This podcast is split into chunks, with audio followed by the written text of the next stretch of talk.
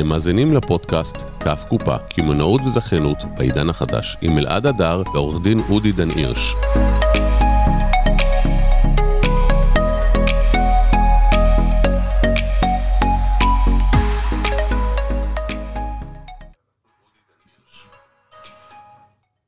נתי? טוב, בוקר טוב לכולם, מה שלומך? איתנו יש היום אורח מיוחד מעבר לאודי דן הירש, יש לנו פה את שקל הדר, שקל, אה, תעשה ככה שלום, מי שלא רואה שקל פה איתנו. הנה, הוא אפילו ענה. מה שלומך, אודי? הפך לאורח קבוע. כן. בוקר טוב, סיימנו את החגים. בוקר אור, כן. אנחנו חוזרים לשגרה, פספסנו... סוף ש- סוף. דילגנו על, אה, על שידור. כן, היה לנו, שעבר. לי היה ממש חסר. האמת שגם לי.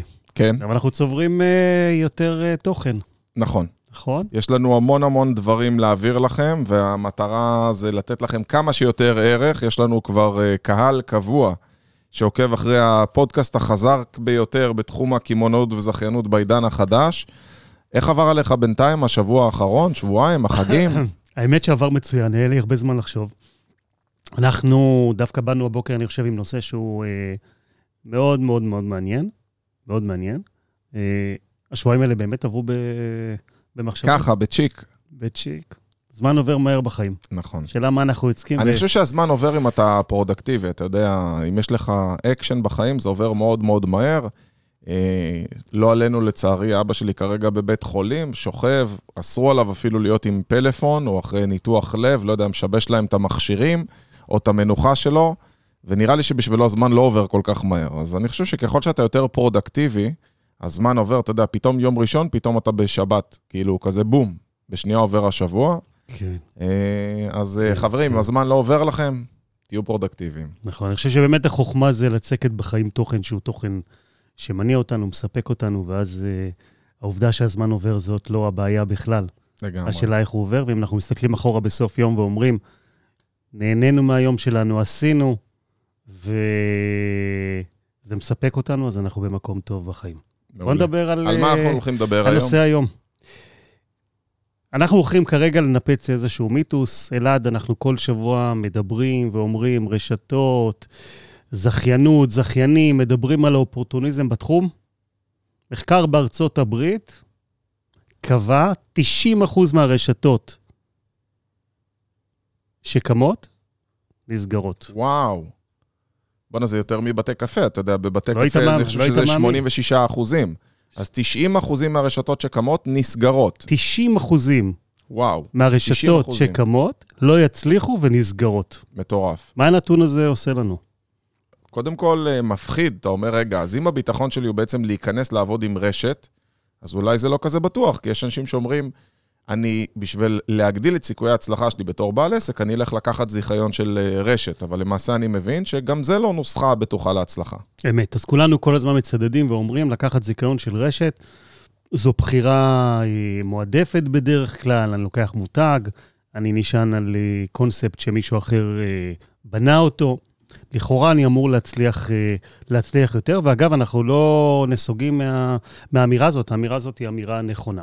אבל, יש אבל אה, גדול, והאבל הזה באמת נוגע, אנחנו חוזרים, אנחנו כל הזמן אומרים, כשאני בא ואני בוחר ואני רוצה ללכת ולהתחיל משהו בתור זכיין, יש משמעות קריטית לאיך אני בוחר, איך אני בוחר רשת, איך אני בוחר מה לעשות, בדיקות היתכנות שאני עושה. אז מה ההמלצות, כאילו, אם אני רוצה להיות בעשרה אחוז שמצליחים, מה מניסיון שלך, אתה יודע, אני מתחיל לחשוב, הרי אני בחיי ליוויתי כל כך הרבה רשתות מ-to-go, סקופ, ריקושט, לפט, פלייפוט, המינח, ג'נטלמן, והרשימה עוד ארוכה. יש רשתות, הרבה מהרשתות שציינתי שרדו, ולעומת זאת יש הרבה רשתות שאני מכיר שלא שרדו. מה אתה מאפיין ככה, נעשה איזה פינג פונג קצר על מה עובד, מה לא עובד.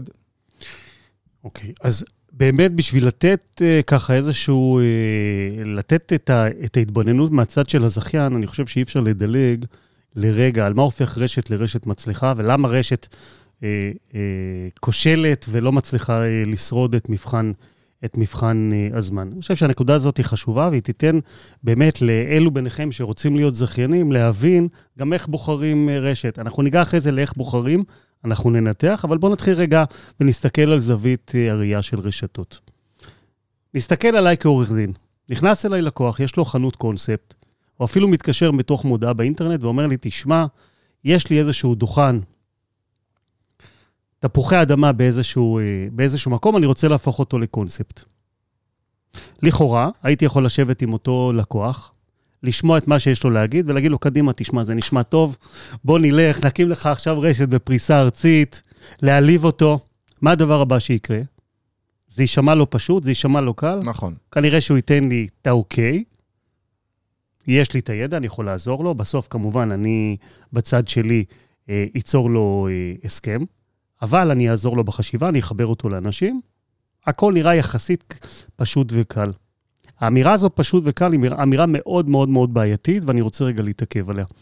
מרבית הגופים, מרבית הרשתות, התחילו מאיזשהו אופורטוניזם. אמרו להם זכיינות, או נקלעו לאיזושהי חשיבה על האופציה של זכיינות, וכשהם באו ורצו להתחיל, הם פגשו יועצים, שעשו להם את החיים בדרך כלל אה, מאוד מאוד אה, פשוטים, ואמרו להם, בואו נקים ונתקדם ונתחיל, ונתחיל לבנות. גם זה, אגב, לא, עד כאן אין לנו שום בעיה. הבעיה מתחילה ברגע שאותה רשת לא מבינה את האתגר האמיתי בלהקים, בלהקים רשת. ולפני שאני אכנס לאתגר, אני רוצה רגע להגיד, אה, לשאול אותך שאלה. קונספט שמתאים לרשת, בהכרח צריך להיות רשת? לא. יפה. יש קונספטים שמתאימים לרשת, אבל כשהם מגיעים לאותה צומת שהם חושבים האם להקים או לא להקים זכיינות, הם צריכים להתעכב ולעשות חשיבה מאוד מאוד מעמיקה, האם זה מתאים להם. הרבה מהרשתות שנכנסות לתחום מדלגות על אותו, על אותו אה, שלב שבו הן חושבות ועושות, ועושות בדיקות התכנות אה, מעמיקות, לוודא שהקונספט שלהם אכן מתאים לרשת, לוודא שהבעלים של הרשת הוא בכלל טיפוס שמסוגל לעבוד עם זכיינים. שים טיפוס שלא מסוגל לעבוד עם זכיינים. אז אולי נתחיל מקבל. בזה שהמאפיין הראשון זה האם זה הבן אדם שאתה רוצה להתחתן איתו. אתה לא קונה את המותג, אתה קונה את הבן אדם. בואו ניקח את הדוגמה הפשוטה ביותר.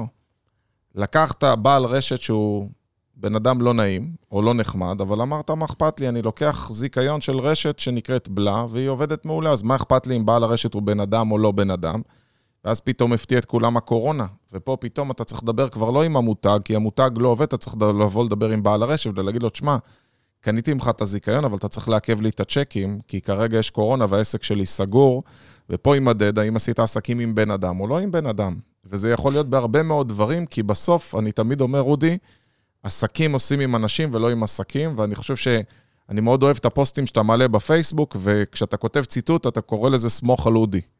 ולא נכון. כתבת סמוך על משרד עורכי דין דן הירש, אתה קורא לזה סמוך על אודי, כי בסוף אנחנו עושים עסקים עם אנשים. זה, בסוף זה פרסונלי ואתה מאוד מאוד צודק, ואם ניקח את אותה דוגמה, שים באמת בעלים של רשת שהוא לא טיפוס אה, חברותי, הוא לא טיפוס שמסוגל לעבוד עם אנשים, הוא סוליסט, שים אותו בפוזיציה כרגע שהוא עובד מול זכיינים, מתקשר אליו זכיין, פעם, פעמיים, שלוש פעמים ביום הוא במצוקה, הוא אומר לעצמו, תגיד לי, יש לי כוח לענות עכשיו שלוש פעמים ביום לזכיין, לא עונה לו לטלפון, הזכיין מנסה שוב, מנסה שוב, אני עוד לא נכנס למי צודק, מי לא צודק, יש פה מערכת יחסים עם מחויבות, שאם אני לא מבין את גודל האתגר שאני נכנס לזה, סופה בסוף להגיע לתקלה, ואז הנזקים הם נזקים רוחביים. מהר מאוד אני מגיע למצב שיש לי זכיינים שהם זכיינים לא מרוצים, גם אם הקונספט הוא קונספט טוב ויכול לעבוד, אני מייצר לעצמי בעיה בתוך הרשת, ודינה של הרשת בסוף לא להצליח. זה הסיבה, אודי, דרך אגב, שאני תמיד אומר, אם מישהו הולך לקחת זיכיון של רשת, לך לדבר עם זכיינים בשטח, ולך תבדוק מה השירות שמקבלים היום, אם הם מרוצים מההחלטה או לא, ולא ללכת לדבר עם מי שהמליצו לך על השני סניפים שעובדים הכי טוב, אלא לך לדבר בעצמך עם כמה זכיינים שאתה בחרת, תפתיע אותם, מה שנקרא, ותתלבט ביחד איתם. אתה לא הולך להתחרות בהם, אתה הולך לקחת זיכיון במקום אחר. אמת. זו התשובה האמיתית. אמת, אמת. אז אתה כבר הלכת באמת לכיוון של הזכיינים, ומה הם צריכים לעשות שהם בוחרים, ו... וזה מאוד מאוד נכון. ואם אנחנו ניגע עדיין ברשת עצמה, ואיך הרשת, אה, כשהרשת אה, עומדת אל מול האתגרים, אנשים צריכים להבין, זכיינים וגם רשתות. אתם רוצים לפתוח רשת, או אתם רוצים לבחור רשת, צריך להבין שאנחנו בסוף יכולים להצליח בפיתוח של רשת רק אם אנחנו מבינים את גודל המשימה, ואנחנו מגיעים אליה מוכנים. וכשאני אומר מוכנים, זה מוכנים לעשות את כל מה שנדרש בשביל שהדבר הזה יצליח. ומה נדרש? נדרש הרבה. נדרש קודם כל הבנה של מה הפעולות שצריך לעשות, נדרשים משאבים כלכליים בשביל להיות מסוגל ליישם בסוף את התוכנית שלי. כשאני בא ופותח רשת, אני צריך להבין שאם יש לי מספר זכיינים, אז אני צריך כבר להביא מנהל לרשת. אם אני מתעסק בתחום המזון, אני צריך להביא שף רשתי שיהיה מסוגל לרש... לרדת. אני חושב שאחד המדדים ש... שבן אדם הולך לקחת, הוא צריך להבין שמעבר למה שהוא משלם לרשת, הוא צריך לקבל מה השירות שהוא הולך לקבל מהרשת. ואני אתן את הדוגמה הפשוטה ביותר, שכשאני נתקל בזכיינים, התלונה העיקרית שלהם זה הרשת לא מתייחסת אליי. והרשת אומרת, אבל נתנו לו את כל הכלים והכשרנו אותו. ובעצם חסר לו הניהול, כמו שבן אדם לוקח יועץ בעסק שלו, שלו כדי שילווה אותו. אני חושב שאם היו באים ואומרים לו, תשמע, הולך להיות נציג מטעם הרשת שיבוא אליך פעם בשבוע לסניף לארבע שעות, ויאפס לך כל פעם את הסניף, וכל פעם יעשה הכשרה לעובדים שלך, אני אומר, על זה שווה לי לשלם. יש לי באמת ליווי, זה מצדיק את ה-5%, 2%, 5,000 שקלים, הסחורה שאני קונה מהם, יש תמורה בעד האגרה, מישהו נותן לי שירות. כשאתה משלם רק תמורת השם, אני חושב שאין הצדקה לא כרשת מזכה ולא כזכיין.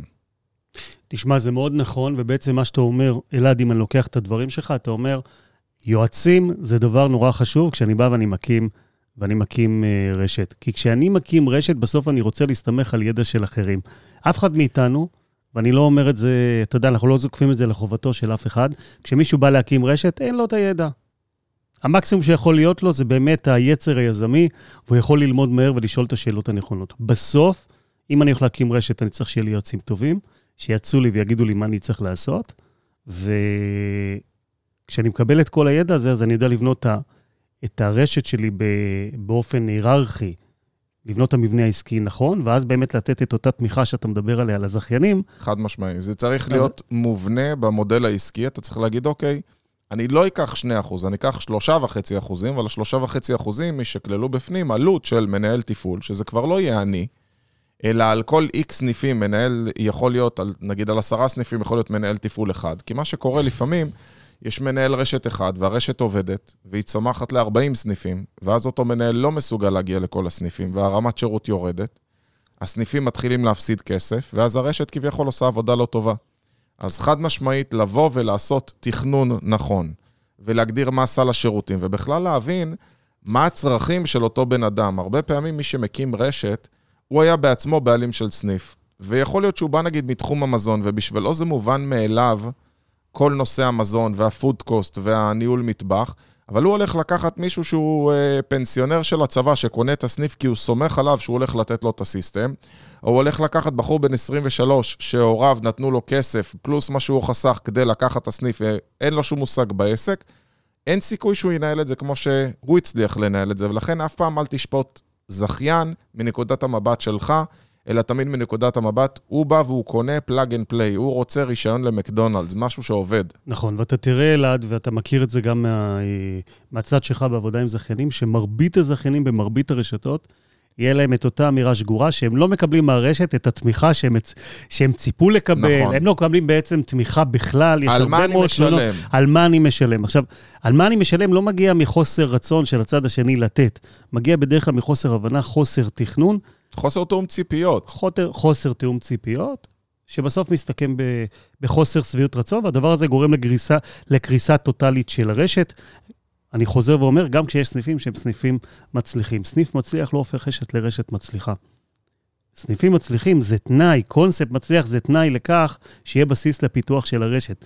מה שהופך רשת לרשת מצליחה זה זכיינים מרוצים, ורשת שעובדת בהרמוניה, וככה היא גדלה, עם גאוות יחידה, עם יישום של אה, חזון, והדבר הזה בסוף גדל אתה יודע בצורה... מה, אמרת פה גאוות יחידה, אני רוצה להגיד לך משהו ששמתי לב שהרבה מפספסים. אני לא רואה הרבה רשתות שעושות אירועי רשת. אם לצורך העניין יש לך עסק, אתה עושה אירועי עובדים, אתה עושה הרמת כוסית, אתה עושה פעילויות, ליוויתי הרבה מאוד רשתות, ואני פתאום נופל לי האסימון שהם לא מתייחסים לזכיינים שלהם כמו שהם מתייחסים לעובדים. כמו שיש רווחת עובדים, אתה צריך לעשות רווחת זכיינים. זה כאילו תמיד משחק של משיכת חבל. הזכיין מנסה למשוך כמה שיותר לצד שלו, והרשת המזכה מושכת לצד שלה. לעומת זאת, כשאני מביא עובד, אני מבין שאני צריך לשמור על אותו עובד, וזה לא מספיק שאני משלם לו משכורת, ולכן אני מפנק אותו בהפתעות בפורים ובט"ו בשבט, ואני עושה לו מסיבת גלידה ביום הראשון לקיץ, ואני מייצר המון המון הפתעות, ואני חושב שרשתות מזכות צריכות להבין, אוקיי, תחזיק מחלקת רווחה, תתקצב, תתקצב.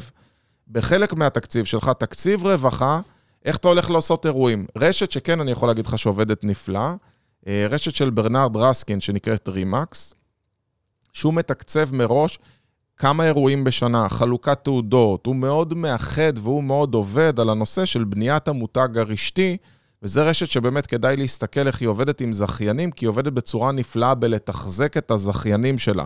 האירועים הם אירועים שותפים, הם מקבלים מדליות, הם מקבלים פרסים, הם מקבלים תעודות, מעלים אותם לבמה, נותנים להם כל מיני צ'ופרים, וגם הם נותנים לך מערך הדרכות אונליין כל הזמן, יש להם אוניברסיטה, והם מביאים כל מיני מרצים. ובסופו של דבר, מישהו זכיין שלהם, הסניפים, אומרים, אוקיי, אני מקבל יופי של ערך, זה גם מכשיר לי את העובדים.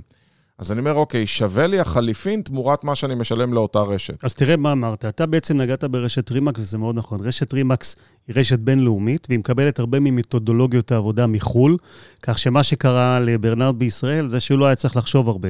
באו ונתנו לו, אמרת plug and play, הוא קיבל את כל התוכנית שיושמה כבר בעולם, רשת רימקס זה רשת מוכרת, מאוד מצליחה בעולם, וכל מה שנשאר לו זה ליישם כאן. כמובן, הוא עושה את הקוסטומיזציה ומתאים לתרבות הישראלית ולזכיינים שלו, יש לו את החופש, אבל הוא מקבל את המסגרת והוא פועל לפיה.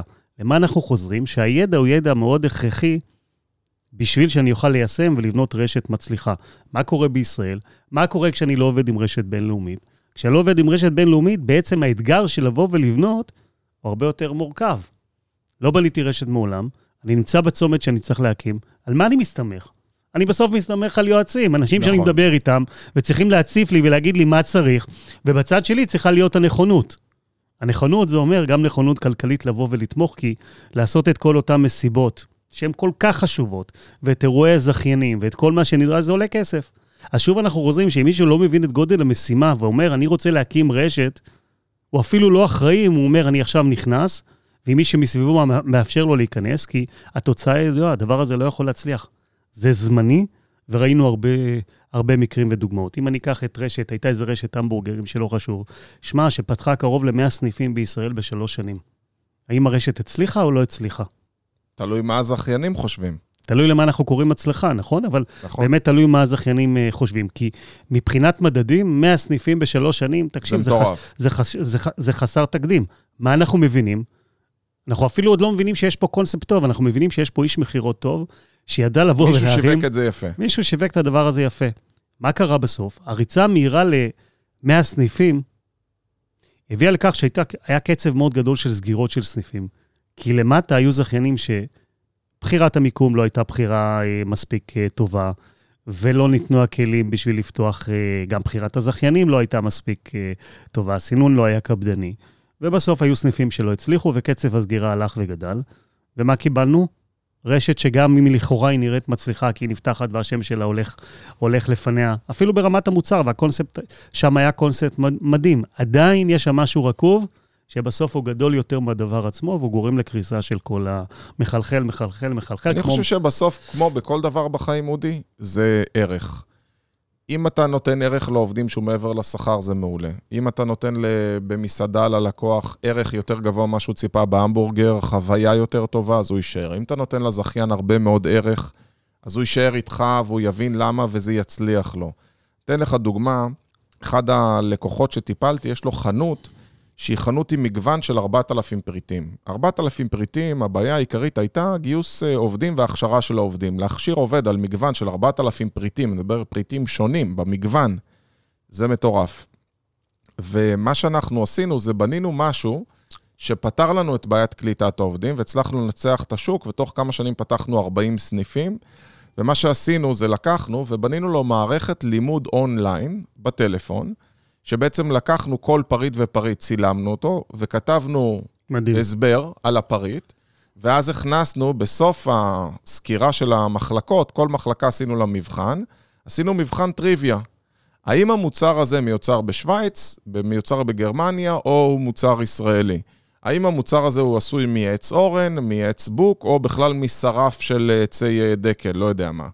ובעצם הבן אדם מסמן מבחן אמריקאי, ועשינו את זה במערכת לימוד אונליין, שהבן אדם גם מתעדכנים שם כל הפריטים, גם הוא לומד אותם, ובעצם חסכנו לך את כל הצורך בלהכשיר עובדים על כל המגוון, מה שכל העובדים הפכו להיות מקצועיים, מה שתרם למכירות, וכמובן העלה את המקצועיות של כולם.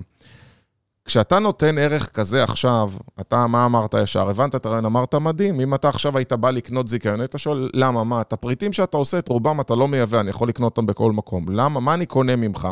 אז הנה, קנית ממני את הפורמולות, את הנוסחאות, את הדברים שהשקעתי עליהם עשרות או מאות אלפי שקלים עם יועצים שעבדו, ואתה מקבל את זה בלי כסף כחלק מהשירות. זה בדיוק כמו ספר מתכונים של מסעדה או תוכניות הדרכה של כל עסק שמתעסק בהכשרות. אם אנחנו נתרכז כזכיין לא רק במותג ובגימיק או בקונספט, כמו שאתה אומר, אלא נתמקד באיך אני נותן ערך וכלים לזכיין, תהיה הצלחה לכל הצדדים. הכל בחיים זה כמה ערך אתה נותן. שמע, אין ספק, וזה כל כך נכון, ואני רוצה להגיד שבישראל, וחשוב שגם אתם תדעו את זה, בישראל יש יועצים נהדרים ויש המון המון ידע. פשוט, בין אם אני זכיין ובין אם אני רשת, אני צריך לבחור לעצמי את האנשים הנכונים, שבאמת נותנים לי את הערך ואת הידע, להקשיב להם. בסוף הבחירות הן שלי, זה בסדר, אף אחד לא יכול להכריח אותי לעשות שום דבר. אבל אם אני רוצה לעשות משהו, אני צריך לעשות אותו בצורה מקצועית. אם אני רשת, אני צריך להקים אותה בצורה מקצועית. הידע קיים, אני לא צריך להמציא שום דבר. עקומת הלימוד יכולה להיות מאוד מאוד מאוד קצרה, אם אני, אם אני בונה את, ה, את הרשת שלי, ואני מתבסס על ידע. ואם אני זכיין, אותו דבר, אני בוחר רשת, זה לא בחירה שרירותית. בואו נשאל שאלות, שאלות עמוקות, בואו נשאל שאלות לגבי אה, באמת הצלחת הזכיינים. בואו נבין מה היא עשתה בשנה האחרונה מבחינת אירועי זכיינים, כמו שאתה אומר, אלעד, ומה קרה שם ואיפה הערך הזה קיים. לבקש לראות את הסט כלים. אני רוצה לראות מה הסט כלים שאני מקבל כזכיין. אם כל מה שאני מקבל זה את השם שלך, או את המותג שלך, או את המתכונים, זה אני יכול לקחת שף שיבנה לי תפריט, אתה יודע, יש כאלה שפים, שאתה שוכר את שירותיו, יועץ קולינרי זה נקרא, והוא בא והוא מכין לך תפריט ותפתח את המסעדה. אז מה, אני מקבל את המותג? אז אני אשקיע עכשיו, במקום ברשת שלך 200 אלף שקל, אני אקח בעיר שלי 200 אלף שקל, אני אשקיע במותג, ומחר אני אהיה רשת. חברים, אתם צריכים לשאול מה הערך שאתם נותנים, או אם אתם באים לקחת סניף, מה הערך שאתם הולכים לקבל, מה השירות השוטף. אתה יודע, זה קצת כמו בשותפות, הרבה באים להתייעץ איתי. אתמול היה אצלי עורך דין, שאפילו חיברתי ביניכם, והוא אומר לי, כן, אני חושב לקחת שותף. אמרתי לו, למה? הוא אומר, שיהיה לי יותר קל. אמרתי לו, אבל מה יהיה לך יותר קל עם שותף? הוא אומר, לא יודע, אתה יודע, שניים זה יותר קל. אמרתי לו, מה יותר קל? אם הוא לא משלים אותך במשהו, הוא לא נותן לך ערך מוסף, אלא הוא פשוט עושה, חולק איתך, מה שנקרא, את אותה פרוסת אה, לחם, אין פה ערך, אתם מתחלקים חצי-חצי, אז תביאו שתי פרוסות, שתיכן תתחלקו חצי-חצי, נשארתם עדיין עם פרוסה. אם תגיד לי, אני מביא שותף שהוא יותר טוב ממני בניהול עובדים ואדמיניסטרציה, כי אני לא סובל את זה, ואני יותר טוב ממנו בלדעת להביא עבודה, אז יש פה איזשהו שיתוף פעולה, וזה סינרגיה, אחד אחד ועוד שווה שלוש. אבל לרוב אתה מגיע, ובאמת, אתה מסתכל על רשת, אתה צריך לבחון מה אתה הולך לקבל. רוב האנשים רצים אחרי המותג כי הם אוהבים במותג. כיף להם להגיד, יש לי חנות של.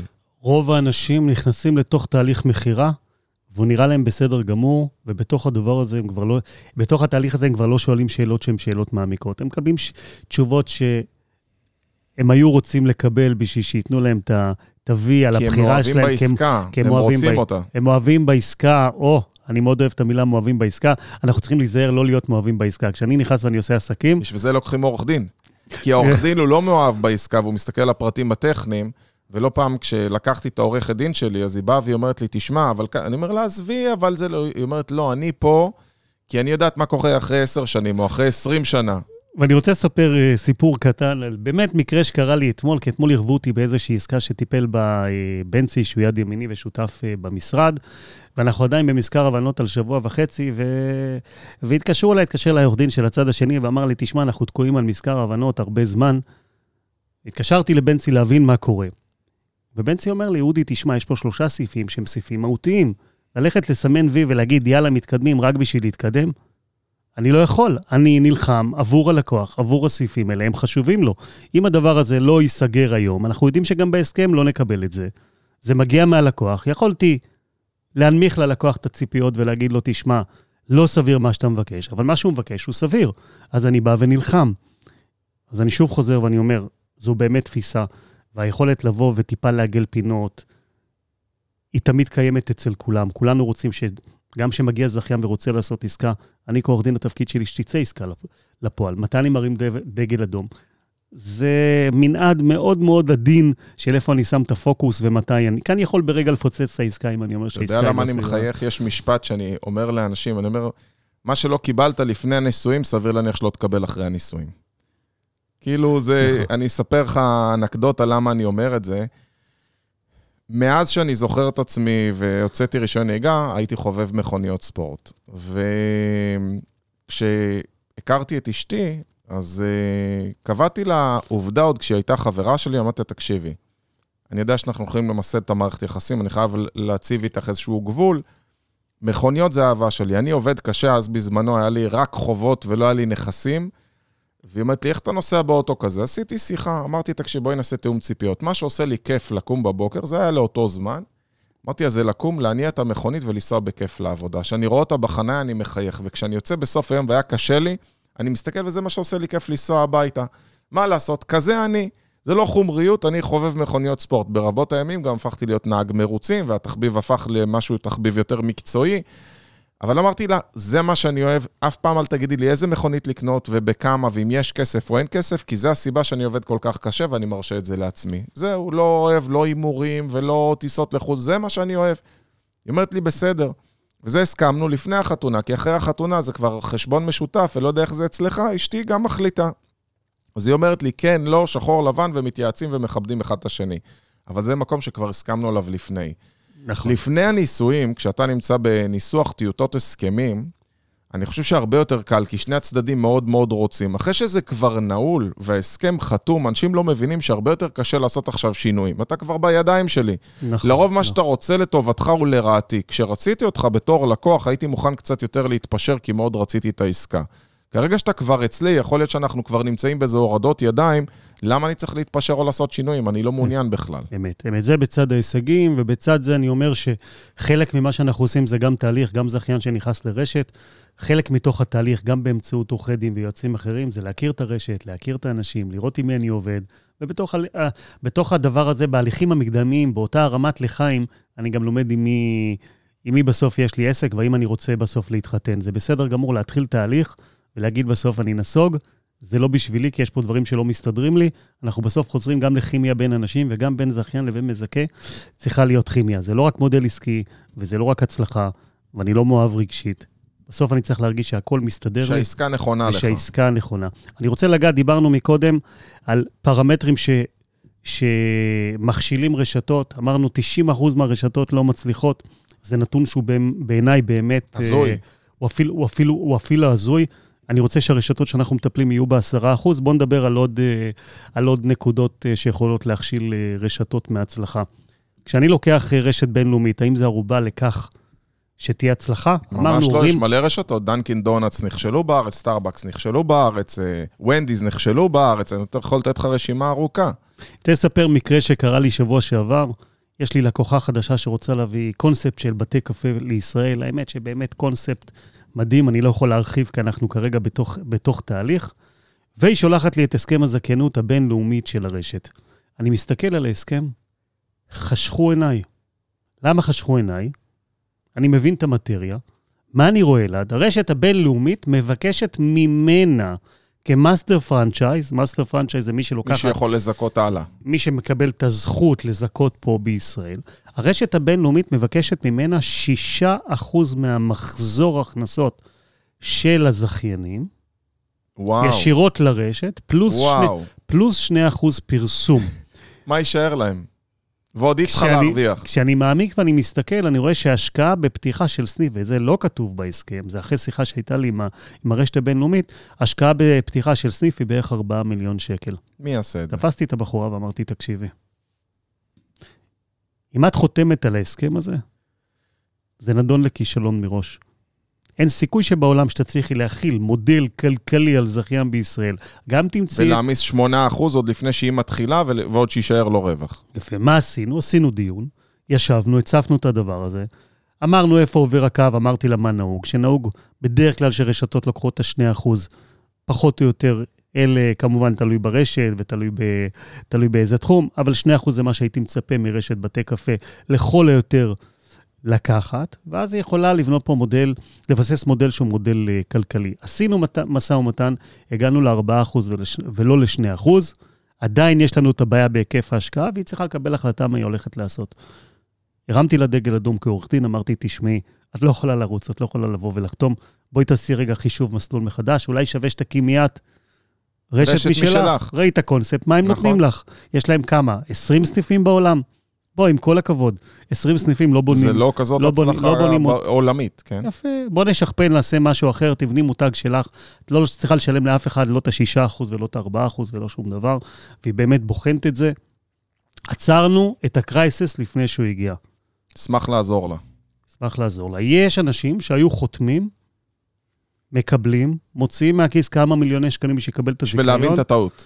רותמים את הזכיינים, ואז כל הדבר הזה היה מתרסק. הדבר הזה, הכתובת נמצאת על הקיר מראש, אפשר להימנע ממנה, הרבה רשתות נכנסות ועושות את כל, ה, את כל הטעויות, ואם נלך רחוק ונדבר על כל מיני בעיות נוספות, תמצא שלא בכדי זה מגיע ל, למספרים אז, של, של, של 90 אחוז. אז אני אסיים רק במשפט אה, סיכום, שכמות הבעיות והטעויות היא אינסופית, ובשביל להצליח צריך לדעת פשוט מה לעשות. לכו תסתכלו מה עובד, לכו תיקחו מודלים שעובדים.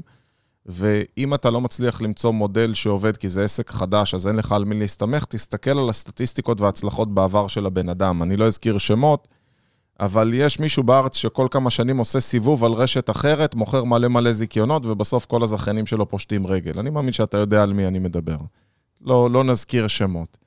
ואם שאר הקונספטים של הבן אדם הזה עד היום לא הצליחו ותמיד הזכיינים שלו סובלים, לך לדבר עם הזכיינים הקודמים שלו, אז כנראה גם הזיכיון החדש זה ספין חדש, ויש מצב שזה גם לא יעבוד. אז אני תמיד אומר שקל מאוד לראות את ההיסטוריה של הבן אדם, ולהבין מה הולך להיות מזה. אם אני יודע שאתה ליווית רשת מצליחה, או לקחת רשת בהתחלה, בזכות זה יש לה זכיינים יציבים, מרוצים ואין תביעות, אז אני אומר, בוא נעשי את העבודה הטובה. אני יכול ככה לבחון עורך דין. אם אני לקחתי רשת וליוויתי והיא קיימת עד היום ופתחה הרבה סניפים, אז אני יודע שאפשר לדעת שאני יודע ללוות רשתות. אם אתם רוצים לקחת זיכיון ולדעת אם הוא עובד, לכו תראו אם הזכיינים שלקחו עדיין נמצאים או מה הוותק שלהם. ואם לא היה זיכיונות קודמים, תסתכלו מה הבן אדם עשה בעסקיו הקודמים, וכנראה שזה מה שהולך להיות אצלכם. אמת, אמת, אמת. אני אסכם בשתי נקודות מהצד שלי. אה, אחד, אני אומר שזה מחזיר אותנו בסוף, אלעד, לבחירה. הבחירה היא קריטית לכל ההצלחה שלי וכל מה שאני עושה בחיים. אם אני בוחר אישה לנישואים, הבחירה היא קריטית, קריטית לאיך ייראו הנישואים שלי. אם אני בוחר מקום עבודה בתחום מסוים, הבחירה היא קריטית לאיך ייראה אה, היום-יום שלי, והאם אני אהיה מסופק או לא אהיה מסופק. אותו דבר, אם אני בוחר עסק, הבחירה היא קריטית למה יקרה ביום, ביום שאחרי. אנחנו יכולים למנוע הרבה מאוד מהטעויות שהן צפויות, אם אנחנו שואלים שאלות אה, נכונות, ואני חושב שאנחנו נמצאים כרגע ב... איך נקרא לזה? פריחת עידן היועצים. בתחום הזכיינות במיוחד. אמרנו, הידע קיים. קחו יועצים טובים. כמובן, עורך דין, זה מאוד חשוב כשאנחנו מגיעים להסכם, אבל עורך דין יודע לשאול את השאלות אה, עוד לפני. יש יועצים פיננסיים שיודעים לנתח את העסקה.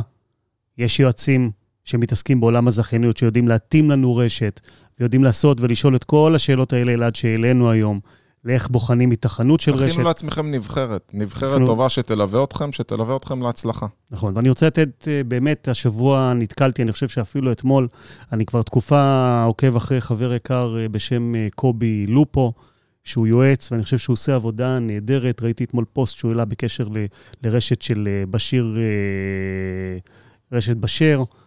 למפגש זכיינים אה, שהם עושים. נורא נהניתי לראות אה, שהרשת הזאת מתנהלת אה, בצורה כזאת.